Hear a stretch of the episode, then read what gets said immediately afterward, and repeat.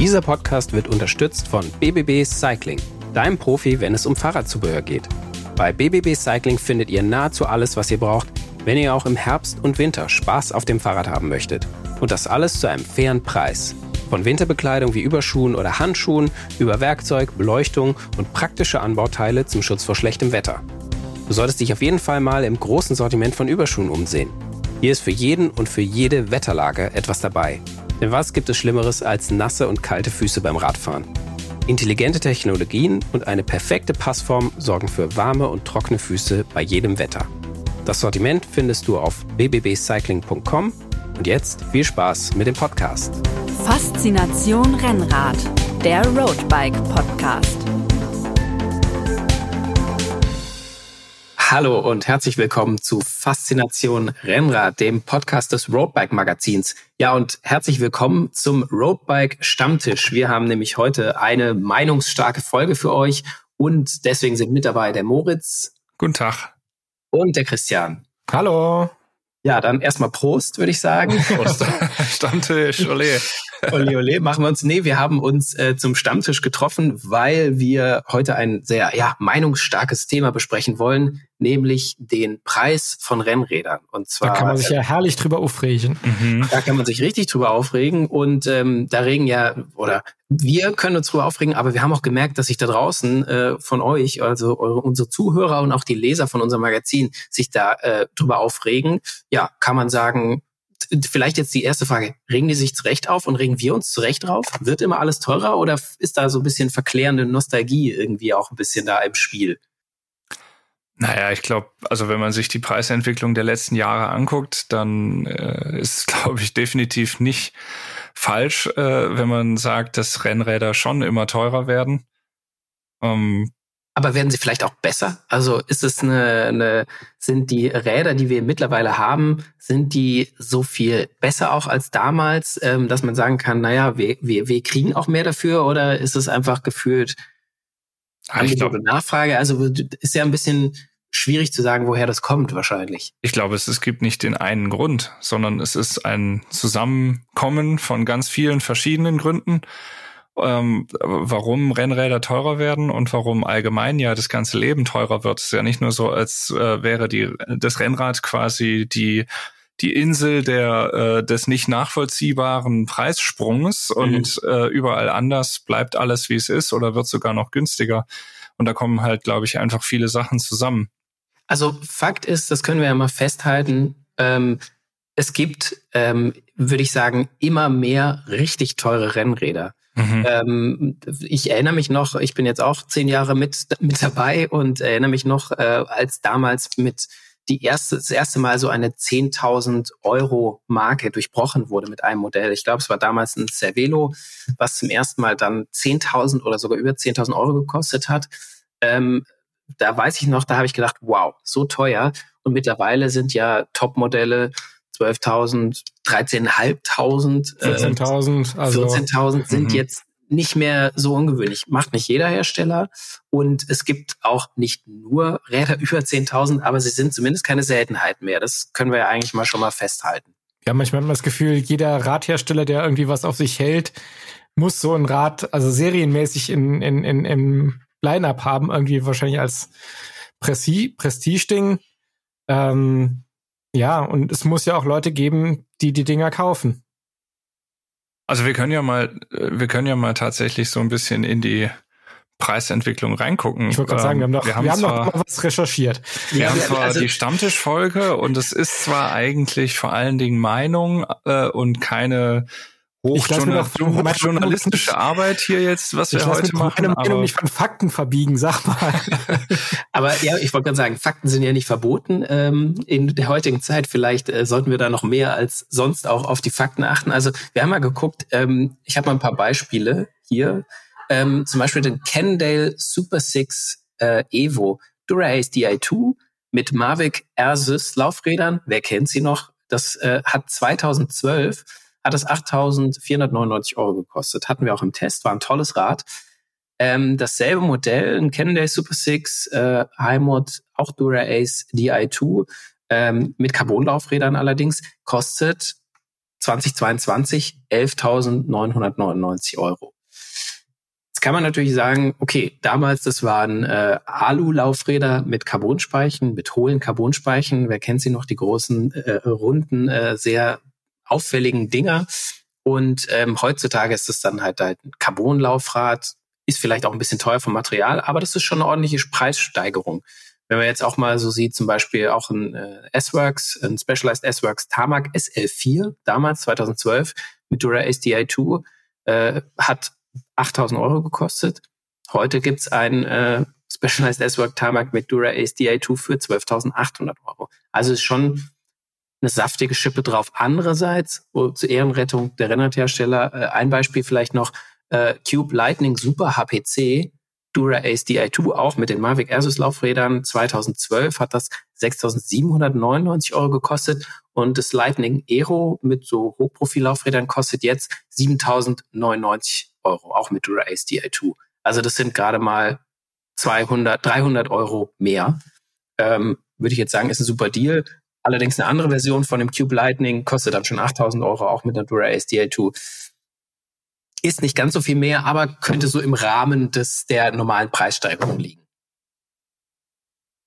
Ja, also wie gesagt, ich glaube, es sind halt einfach viele Gründe. Man sieht eindeutig, es wird teurer. Aber ähm, du hast gerade eben an, eingangs gefragt, Holly, ähm, ob wir auch mehr kriegen. Mhm. Und wenn man sich diese Räder mal anguckt, das, was da 2012 steht und das, was jetzt 2022 da steht, das ist ja in vielerlei Hinsicht einfach, also es ist schon noch ein Rennrad, klar, aber also es hat sich sehr stark verändert. Wir Definitiv. haben wir haben viel mehr Gänge, auch wenn wir über die elektronische Schaltung sprechen. Es sind halt mehr Gänge geworden. Wir haben zwölf statt damals äh, zehn. Wir haben andere äh, Rahmen. Wir haben, äh, wir haben natürlich einen sehr starken Fokus auf äh, Aerodynamik bei vielen Rädern.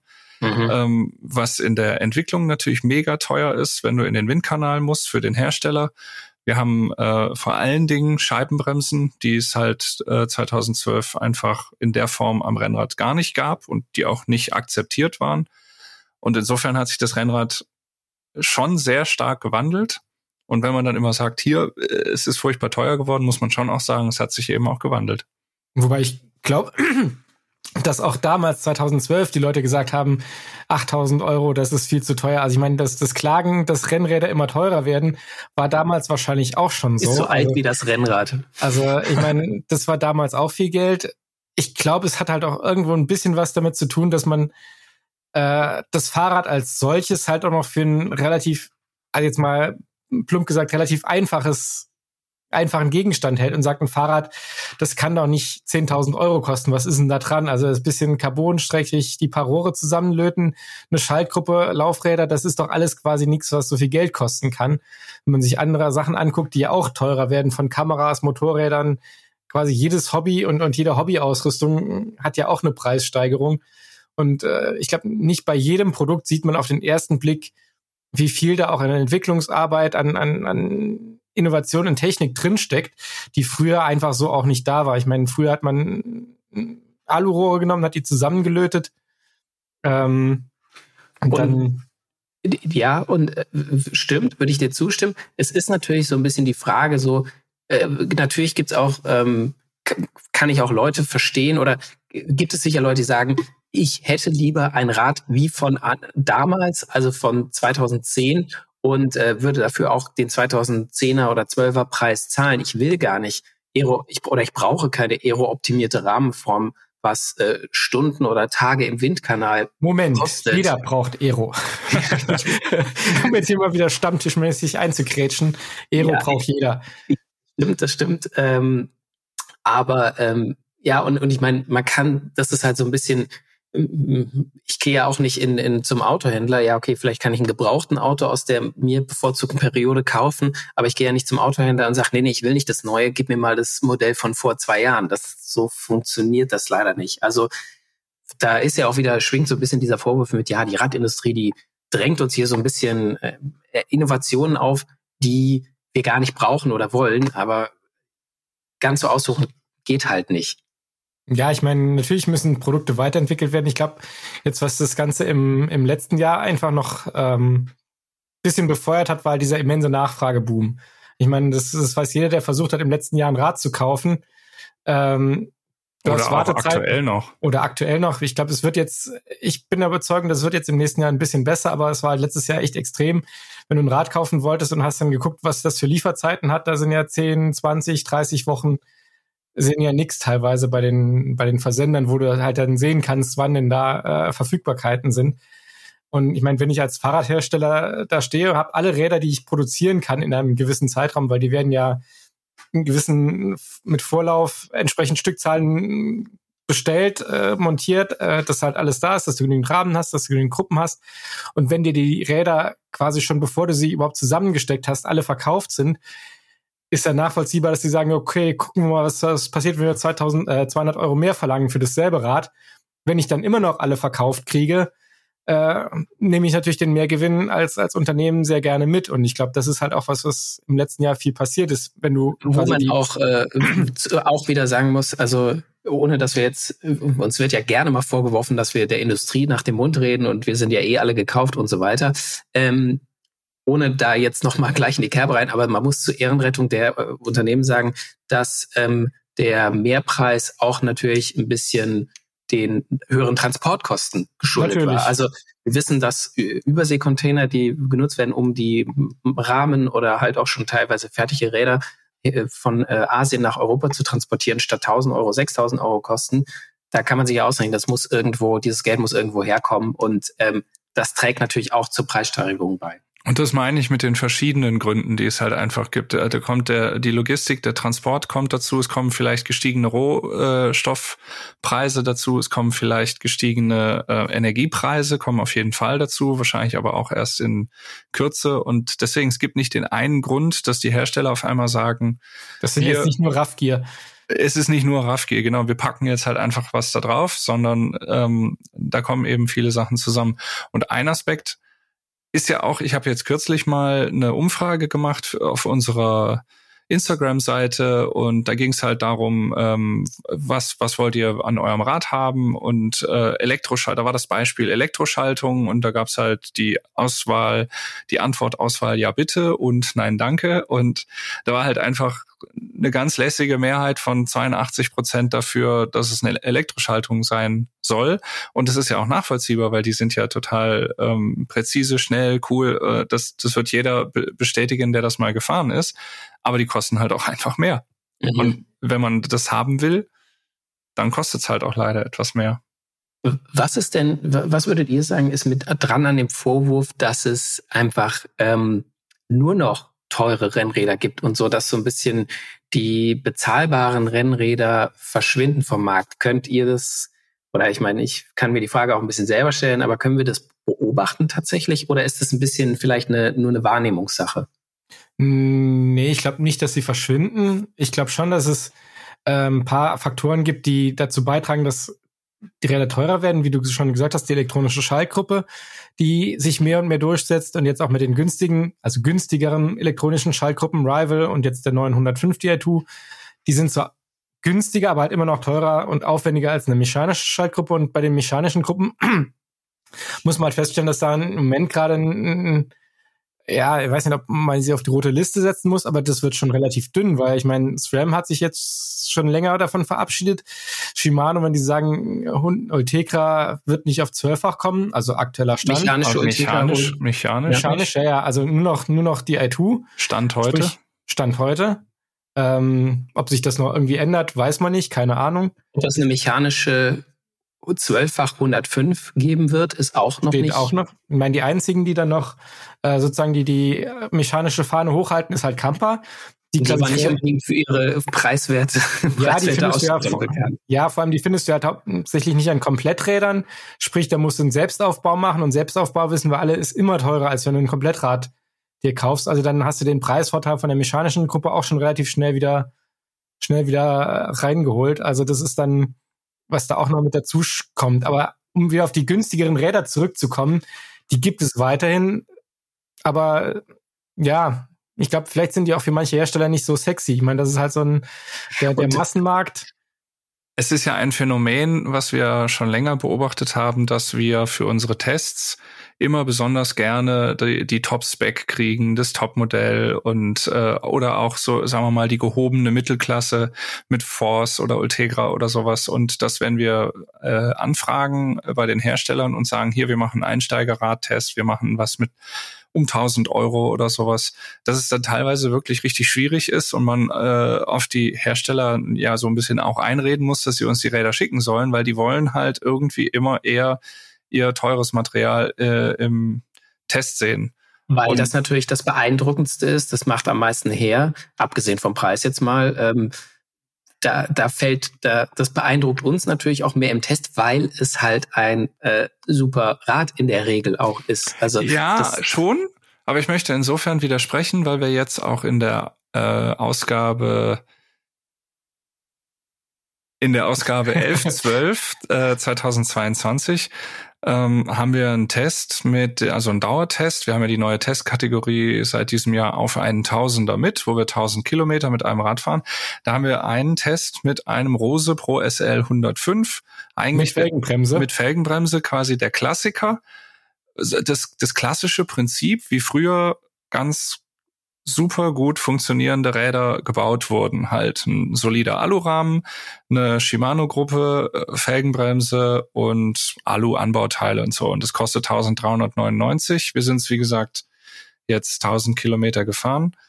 Und ich will jetzt nicht alles vorwegnehmen von dem, von dem Test, aber also dieses Prinzip funktioniert halt immer noch. Und das, was für mich, sage ich mal, so die Faszination Rennrad ausmacht, ähm, lange Distanzen fahren aus eigener Kraft, ähm, sich selbst überwinden, äh, tolle Erlebnisse auf dem auf dem Fahrrad äh, mitfahren bei einem Rennen oder bei einer RTF oder so, die diese ganz soziale Komponente mitfahren in der Gruppe oder irgendwie sowas.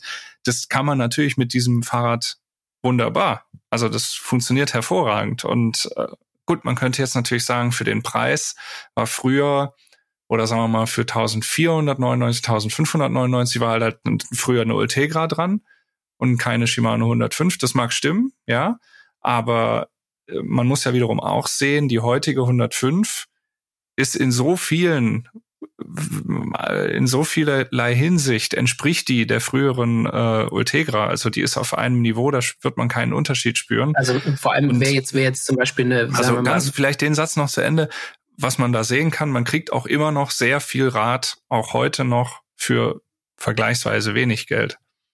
Wenn, wenn du jetzt, äh, also ich würde fast wetten, wenn jemand, ähm, wenn du jemandem eine, eine neunfach Dura-Ace oder Ultegra gibst und die neue elffach 105 im direkten Vergleich, würde man wirklich spüren, dass sich das Funktionsniveau, äh, dass das Funktionsniveau der 105er Schaltung deutlich besser ist. Also da haben sich auch wirklich auch an substanziellen Dingen, das ist nicht nur, da sind mehr Gänge, die Schaltung ist präziser, die Bremsen, die Felgenbremsen sind tatsächlich vor ihrem, naja, fast Ende jetzt, äh, sind sie nochmal richtig verbessert worden. Also die, die, die Kinematik von den, von den Bremszangen, dass du mit viel weniger Handkraft viel höhere Bremskraft erzeugen kannst. Also die wurden schon nochmal, die waren auch richtig gut und deswegen haben die auch noch ihre Berechtigung und wer sich jetzt noch ein Felgenbremsrennrad kauft, der ist damit nicht überhaupt nicht schlecht beraten oder so. Und ähm, es ist halt, aber ja, es ist halt so dieses dieses haben wollen und da sind wir ja auch nicht ganz äh, unschuldig daran. Dieser haben wollen Faktor ist halt bei den höherpreisigen Rädern höher und und viele, die jetzt auch vielleicht einsteigen ähm, oder die jetzt neu zum Rennradfahren dazugekommen sind oder wieder einsteigen, die haben dann natürlich auch dieses, naja, okay, dann möchte ich auch nicht das Einsteigerrad haben, sondern vielleicht, ich möchte gleich so eine Mittelklasse-Rad haben. Und da, ja, da wird's dann halt äh, schnell teuer. Ja, Nein, aber ich finde so in dieser Preiskategorie um 2000 Euro oder so, wenn du sagst, ich will auch schon hydraulische Scheibenbremsen haben oder so, oder ich will einen Carbonrahmen haben oder so, ähm, Brunki, korrigier mich, wenn ich jetzt Unfug erzähle, weil du bist der Radtester von uns, aber um 2000 Euro oder so, was sehr viel Geld ist natürlich, aber da kriegt man schon auch immer noch sehr viel Rennrad. Ja, natürlich. Also ähm, ich hatte das im letzten Jahr mal äh, wegen Radtests und so weiter geschaut. Also momentan ist, zumindest damals war so die, die magische Grenze so 1800 Euro ungefähr. Bis dahin gab's Alu und jenseits von 1800 Euro gibt's eigentlich nur noch Carbon, was ja so ein bisschen verschwunden ist, wo es nur so ein paar Ausreißer gibt, sind Alurahmen mit einer richtig höherwertigen Ausstattung, so auf Ultegra oder Gardura Ace Niveau, was es früher noch problemlos gab. Ich hatte mal einen Cut 10, glaube ich, da war eine SRAM Red mechanisch drauf. Also so Alurahmen mit Topgruppe gibt's eigentlich nicht mehr. Alurahmen ist sozusagen die, die, der Einstiegsbereich, was völlig in Ordnung ist.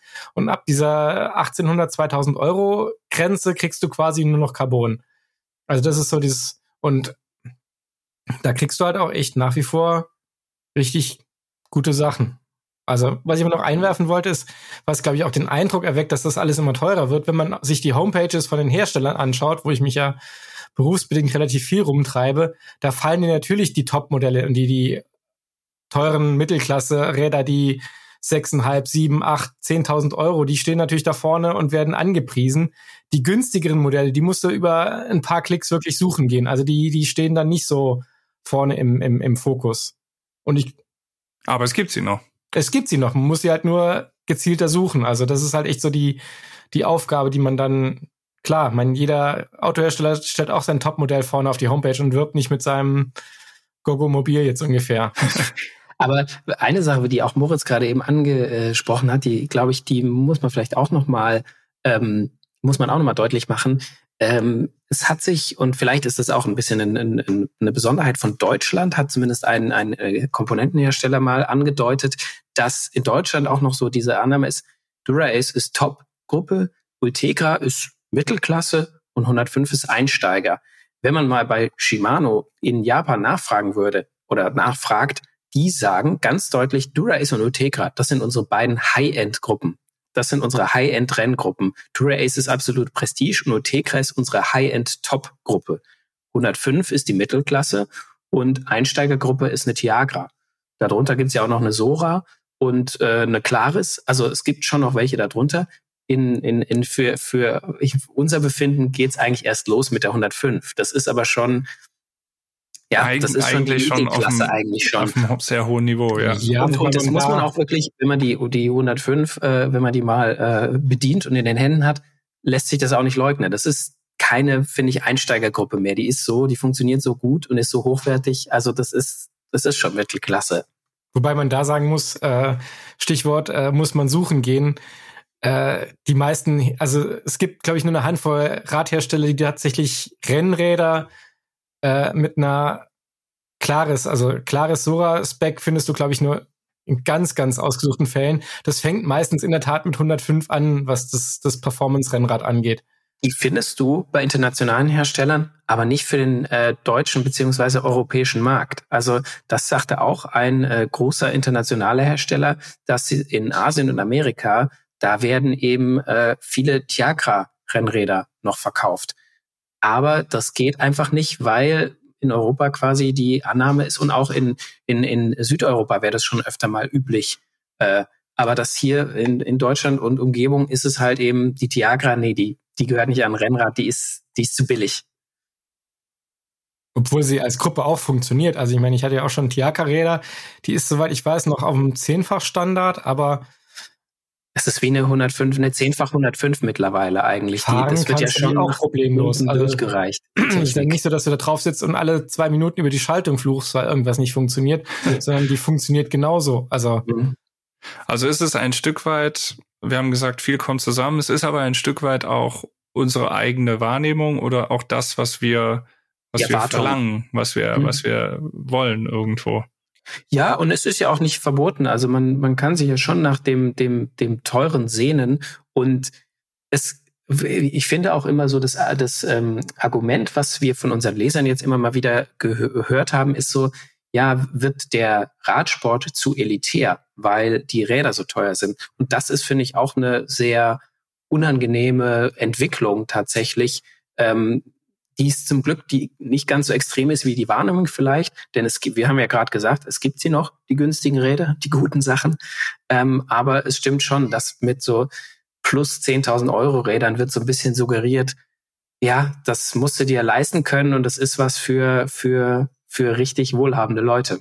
Also ich glaube, wir müssen nicht drüber diskutieren, ob Rennradfahren ein teurer Sport ist. Rennradfahren ist ein teurer Sport, weil man eben das Fahrrad braucht und äh, weil man eben nicht nur das Fahrrad braucht, sondern auch noch die Schuhe und die Klamotten und den Helm und was weiß ich, was da noch am Rattenschwanz alles hinterherkommt. Also Rennradfahren ist einfach ein teurer Sport. Das können wir, glaube ich. Aber äh, dass er eben quasi noch elitärer geworden ist dadurch, dass es quasi sich Normalverdiener vielleicht gar nicht mehr leisten können. Das war so ein bisschen, was da was da auch mitschwang. Ja, und das finde ich persönlich nicht, weil ich, es gibt eben noch äh, sehr stark diese Mittelklasse, es gibt ähm, auch die Einstiegsklasse.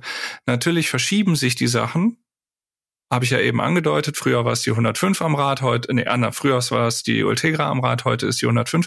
Aber die Dinger werden auch besser. Und gerade mhm. wenn man auch guckt in den Bereich ähm, Klamotten, Schuhe, also da gibt es natürlich diese Top-Notch-Sachen und die werden auch sehr teuer. Wir haben die Schuhe für 350 oder 400 oder sogar 500 Euro und wir haben einen Helm für 300 Euro. Das kann man alles ausgeben, aber es gibt nach wie vor auch die Helme für und auch die sportlichen Helme für 50 Euro. Für 100 mhm. Euro. Genau das gleiche gilt für die Schuhe. Also ich glaube, man neigt auch sehr dazu und das, da will ich mich selbst auch gar nicht ausnehmen. Wenn ich irgendwo sehe, ha, das Fahrrad kostet jetzt 14.500 oder irgendwie sowas, äh, so einer, so einer Kurzschlussreaktion erstmal total empört zu sein. Aber das kann man nicht automatisch auf den, auf das gesamte Marktangebot übertragen, nach meinem mhm. Empfinden.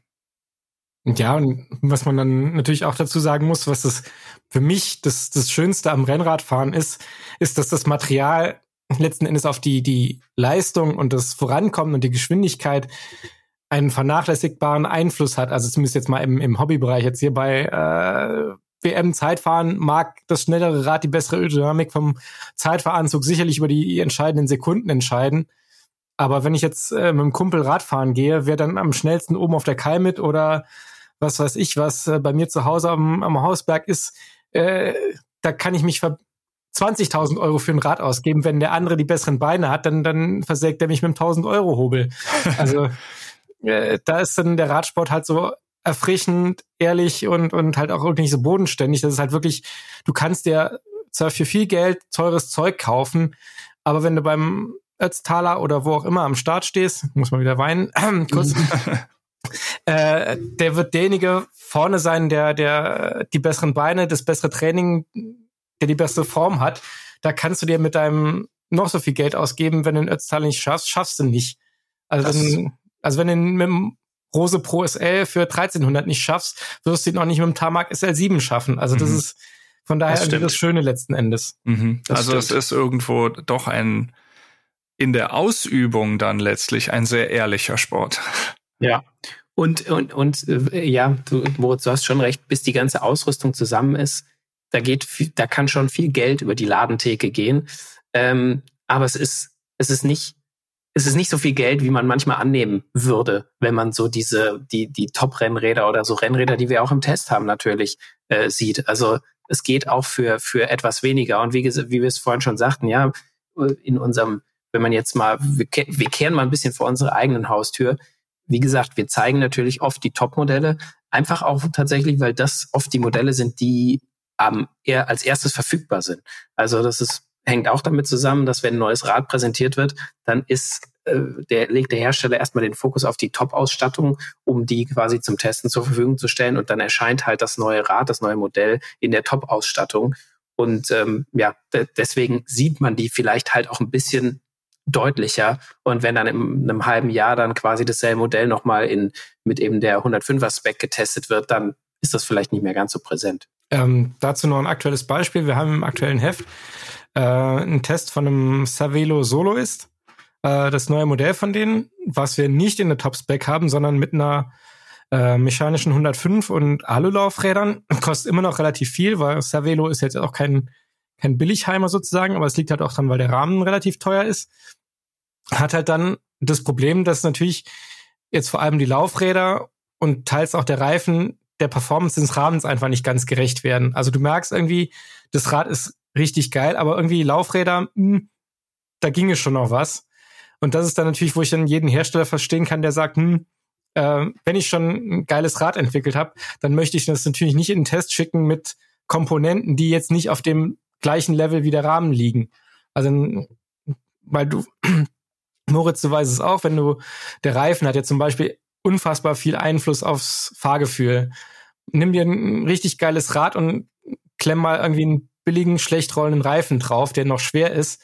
Du denkst, du fährst irgendwie auf Sirup. Und mhm. da kannst du für relativ wenig Geld dir deinen, deinen Fahreindruck letzten Endes versauen. Ähm, aber mit welchen Reifen das Rad ausgestattet wird, ist ja auch manchmal, also da ist es wie viele Sachen, die wir, über die wir jetzt gesprochen haben, hängt an vielen Faktoren. Ähm, das, da, da, da ist quasi, da sind Preisgrenzen, spielen da mit rein und so weiter, die die Hersteller einhalten wollen und dann ist halt nur das eine Reifenmodell verfügbar. Also da, ja. die können nicht einfach irgendeinen Reifen äh, sagen, ja, nee, dann machen wir da den Top-Reifen drauf, weil das dann am Ende, ja, dann ist das, ist die, dieses, diese Ausstattungsvariante ist eben nicht mehr in dem Preisrahmen, den der Hersteller gerne erfüllen möchte und dann, ja, funktioniert es auch nicht mehr. Aber es, ich meine, letztlich entspricht sowas natürlich auch den Freiheiten des Herstellers, ein Modell anzubieten, nach eigenem Gut, Gutdünken will ich es mal nennen, was vielleicht in anderen Märkten auch besser funktioniert. Also wir haben ja gerade gesprochen, dass zum Beispiel auch in Asien zum Beispiel oder auch manchmal in den, äh, in den USA, ähm, da wird häufiger der Top-Rahmen gekauft, weil die Leute einfach das wirkliche am Rahmen, das Top-Modell haben wollen. Aber mit einer einfacheren Gruppe ausgestattet. Und dann ist es halt ein Rad, was unter Umständen eben mit einfacheren Laufrädern und einfacheren Reifen kommt. Aber das ist dann eben das, was man in Kauf nehmen kann, wenn man dafür sagt, okay, ich habe ich hab jetzt aber auch den Top-Rahmen. Und es ist ja so, ähm, Brunki, es ist ja so, dass du auch in den Tests, wenn ein Hersteller dann zum Beispiel sehr schwere Laufräder hat oder oder äh, schlecht rollende Reifen oder so, das schreibst du ja auch. Also es ist ja nicht so, dass wir dann immer sagen, äh, alles über den ja. über den über den äh, grünen Klee loben und sagen, es ist alles äh, ein Traum, äh, sondern das kriegt ein Hersteller dann natürlich auch zu hören, beziehungsweise der Leser kriegt schon auch den, die Orientierung, und das ist ja letztlich auch das, was wir ja äh, mit unseren Tests bieten wollen, Orientierung in einem unübersichtlichen Markt wenn du dich dafür entscheidest, kannst du machen, hast du die Vorteile und die Nachteile. Und Nachteil ja, heißt, dass du unter Umständen dann irgendwie noch im Nachhinein tunen äh, wollen wirst. Kannst. dass es Tuning-Potenzial hat. Ja, nee, auf jeden Fall. Also das ist ja, wo du das sagtest mit dem, dem Top-Rahmen und der schlechteren Gruppe, ich würde es halt immer genau andersrum machen, weil ich die Erfahrung gemacht habe, dass die Komponenten, sprich Laufräder, Schaltung, einen höheren Einfluss auf den Fahrspaß haben als jetzt der Rahmen an sich. Also wenn ich die Wahl hätte zwischen einem S-Works Tarmac SL7 mit einer 105 oder einem Specialized Tarmac äh, Pro oder Sport oder Expert und dafür mit der höherwertigen Schaltung und, und leichteren Laufrädern wüsste ich immer, was ich nehmen soll, weil mhm. ich finde, du merkst natürlich unterwegs beim Fahren die Laufräder zehnmal mehr, als ob jetzt der Rahmen 100 Gramm mehr oder weniger wiegt. Vielleicht, weil wir gerade bei diesem Testthema sind und unsere Tests ja auch so ein bisschen äh, gerade nochmal erklären. Wir haben einen Leserbrief bekommen, kürzlich von Markus Lohmeier, der schreibt, äh, er hat sich ein bisschen ereifert und ähm, ich glaube, ohne die Erklärung kann man es auch nachvollziehen. Er schreibt, äh, das neue Cube Lightning Air für 7.999. Dazu habe ich den Kommentar gelesen, vergleichsweise erschwinglich. Das ist absurd und aberwitzig. Schreibt er, was sagt der Testredakteur, der geschrieben hat, 8000 Euro sind vergleichsweise erschwinglich? Ja, also das, das muss man, wie gesagt, erklären. Also das vergleichsweise bezieht sich halt wirklich auf die Ausstattung. Und äh, das habe ich dem Leser zumindest hm, ist in der Antwort, äh, dass man gucken muss, ein Ultegra äh, Dura-Ace Di2 Rad für 8000 Euro ist halt, wenn du dir anguckst, was andere Ulte äh, Dura-Ace Di2 Räder kosten, ist es relativ günstig. Ich meine, die fangen normalerweise bei neun, 10.000, 12.000 Euro an. Selbst bei den Kandidaten wie Canyon, wie Rose, die ja normalerweise auch eher preisattraktiv, äh, zumindest bisher immer waren und dieses, dieses Label vor sich hergetragen haben, da muss man sagen, okay, 8.000 Euro für ein Dura SDI Tourat, das ist im Vergleich zu anderen Rädern auf diesem Level günstig. Dass das natürlich absolut gesehen immer noch eine ganze Ecke Geld ist, äh, ist völlig unbestritten. Aber wie gesagt, die Info, dass es für das Rad in der Ausstattung günstig ist, ist ja nach wie vor wertvoll und wichtig. Mhm. Aber das ist eben der, ich glaube, das ist der Punkt, der vielleicht nicht immer klar ist, dass man, dass dieses ähm, vergleichsweise erschwinglich nicht absolut sondern eben in Beziehung zu anderen Rädern mit der ähnlichen Ausstattung gegolten hat. Und wenn man halt natürlich, ich kann schon verstehen, wenn man sowieso äh, denkt, sich die, die, das Heft anguckt und sieht da, boah, das eine Rad für 8.000, das für 12.000, das für 6.000 und dann hat einer von diesen äh, entrückten Journalisten noch die, die wirklich die Frechheit, die das als die Stirn ja. zu schreiben, das ist jetzt vergleichsweise erschwinglich. Ähm, kann mal, ich, ich, ich, ich rück mal gerade meinen goldenen Bürostuhl zurück. ja, aber nee, ist ja so. Ist ja auch, ähm, es wäre wirklich, wirklich traurig, wenn ähm, diese Preisentwicklung oder wenn es dazu führen würde, dass Leute sagen, boah, Rennradfahren, oh, das, das schau, also das überlege ich mir gar nicht erst, weil das Geld habe ich nicht dafür. Und ich denke, weißt du, wir können da halt auch nur für plädieren, dass, dass, dass, dass auch wenn wir oft die teuren Räder im Heft haben, dass wir sagen, es gibt auch noch es geht auch anders. Also es gibt auch noch die günstigen Räder, die wir für Tests leider nicht so oft bekommen. Und Aber wir kriegen sie ja auch und wir schreiben wir kriegen auch, sie ja auch. Ja, sie sind ja. halt tatsächlich dann eher so ein, zweimal im Jahr drin und die anderen äh, sind dann doch ein bisschen öfter drin. Ähm, und dass man, und dazu sollten wir vielleicht auch mal in äh, naher Zukunft was machen, das ist ja auch, also man muss nicht immer das absolut neue Rad kaufen, das neueste, mit ein paar, ähm, mit ein paar Tricks, gibt es vielleicht, ähm, oder nicht mit ein paar Tricks, aber mit ein paar Tipps, gibt es, äh, traut man sich vielleicht auch mal auf den Gebrauchtmarkt, wo es wahrscheinlich in nicht allzu ferner Zukunft eher mehr Räder gibt, weil einfach jetzt viel mehr Leute mit dem Radfahren angefangen haben und vielleicht dann auch, vielleicht dann doch merken, ja, es ist doch nichts für mich und das Rad wieder loswerden wollen. Also das ist äh, problematisch ist nur gerade, dass äh, da der Bedarf immer noch so hoch ist und die Lieferzeiten so lang, ist es auf dem Gebrauchtmarkt auch gerade nicht besonders günstig. Also als Tipp für draußen, wer gerade sein äh, Fahrrad im Keller stehen hat äh, und seit einem Jahr nicht mehr gefahren ist und denkt, ich könnte es mal verkaufen, ist jetzt eigentlich tatsächlich eine gute Zeit, weil die Preise so hoch sind. Und wer gerade ein gebrauchtes Fahrrad sucht, hm, vielleicht noch mal ein halbes Jahr abwarten, leider. Ähm, vielleicht wird es noch mal günstiger. Ein Aspekt, den ich halt auch noch nennen will, ist, letztlich sind Kaufentscheidungen ja auch oft irrationalen Gründen geschuldet. Und es ist ja auch irgendwo total mm, nachvollziehbar und, und gut. Also man macht nicht immer alles nur nach reiner Kosten-Nutzen-Abwägung. Manchmal ja, und das ist auch gut. Manchmal eben nicht. Das ist, da ist auch nichts gegen zu sagen. Also gerade wenn man eine Leiden, einer Leidenschaft frönt, wie wir das ja auch alle tun mit dem Fahrradfahren, da sind viele Kaufentscheidungen auch einfach irrational und man ist vielleicht bereit, hier auch mal irgendwie was ähm, ein bisschen mehr auszugeben, wenn man das kann. Ähm, also zum Beispiel, ich habe so ein Beispiel und ähm, es gibt meistens ganz oft bei Rädern, die ein bisschen teurer sind, ja auch irgendwie einen klitzekleinen Spec, den dann eben nur dieses teurere Fahrrad hat. Und das oder ist eine Rahmenfarbe. Oder der Rahmen, Rahmenfarbe, irgendwie dann vielleicht das One-Piece-Cockpit statt äh, getrennten Vorbau und Lenker, irgendwie so oder irgendwie noch ein ja, Sattel vielleicht nicht, weil der wird sowieso oft getauscht, ähm, aber halt irgendwie sowas, äh, so, so eine ganz Kleinigkeit, wo man dann sagt, ah, jetzt, ich, ich will aber dieses Ding. Und deswegen ähm, kostet zwar nochmal 500 Euro mehr, aber ich mache das halt einfach. Also das muss man ja auch immer irgendwie sich eingestehen, dass man ein Stück weit auch einfach immer irrational unterwegs ist. Ja, ich meine, das, da spricht auch ja, nichts gegen.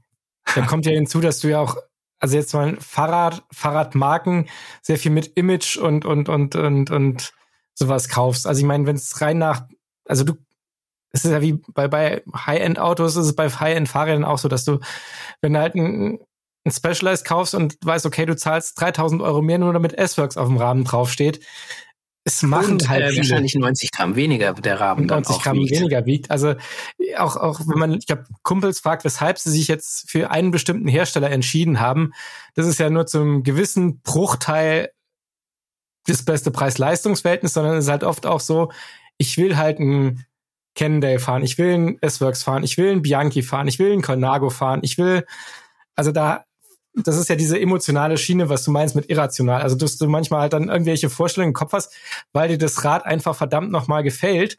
Du findest es halt richtig geil und du stellst dir vor, ey, wie, wie du auf dem Rad sitzt und an der Schaufensterfront vorbeifährst und guckst, hey, Mann, sehe ich geil aus.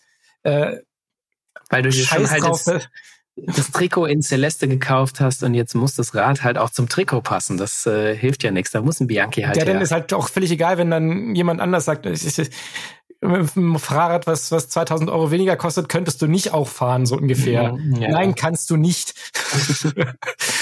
genau, ich, also ich, also ich glaube, das, das ist eben diese Irrationalität, die Emotionalität, was ich meine. Um, ähm, aber ich finde ganz, ganz wichtig ist, und das haben wir jetzt versucht auch in diesem Podcast zu zeigen, das versuchen wir ja auch immer in, im Magazin zu zeigen, durch auch die Testauswahl, durch die Preiskategorien, in denen wir testen, auch jetzt nicht nur bei den Rädern, sondern auch bei Zubehör.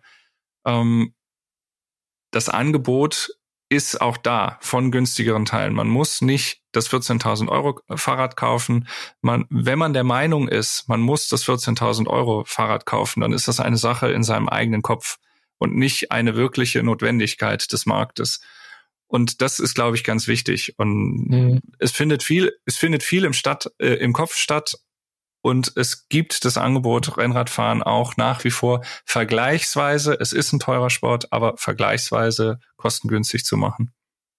Unser, unser ähm, Leserbriefschreiber, der Markus Lohmeier, hat das auch etwas äh, hart zusammengefasst, aber fand ich dann doch ganz, ganz nett. Er, er hat nämlich geschrieben, letztlich funktioniert die ganze Sache nur, weil wir alle fleißig weiterkaufen und äh, unsere teuren Wunderhosen tragen und äh, teuren äh, Tacho am Lenker haben und den teuren Smart Trainer in der Gartenhütte stehen haben. Und äh, er schrieb, das wäre dann halt, wir sind selber schuld, so ein bisschen dran. Ja, schon auch ein bisschen. Ähm, zu, jetzt wieder zur Ehrenrettung von diesen teuren Produkten muss man halt auch sagen, auch, äh, auch die günstigeren Produkte funktionieren A und oftmals ist es so, dass so ein günstigeres Produkt am Ende, vielleicht nicht sofort, aber vielleicht ein Jahr später oder zwei Jahre später von der Entwicklung eines teuren Produkts dann profitiert. Das klar kriegt man da nicht. Äh, also so ist es vor allem bei Schaltungen und so, was, was die Top-Gruppe in diesem Jahr hat, in, kriegt äh, zwei Jahre später dann die Mittelklasse und dann nach ein bisschen später meistens die Einsteigergruppe und die funktionieren dann echt eigentlich so gut wie eine Top-Gruppe, die sich dann halt schon wieder weiterentwickelt hat. Aber es ist quasi auch die günstigeren Sachen profitieren ähm, und werden so ein bisschen vielleicht auch finanziert von den Verrückten, kann man ja sagen, die sich dann ein 12.000 Euro Rad einfach mal so in die Garage stellen. Ja, man, das Gute ist ja auch, dass das jetzt in Anführungszeichen alte Zeug, was jetzt nicht auf dem aktuellen Stand ist, eine mechanische Elfach Ultegra ja nach wie vor richtig gut funktioniert. Und wenn du das jetzt nicht äh, im, im direkten Vergleich komplett gegeneinander stellst und sagst, hm, also wenn ich jetzt da von dem auf dem Ritzel äh, schalte bei fünf Prozent Steigung, dann schaltet die aber schon einen Ticken geschmeidiger und die dann eher nicht.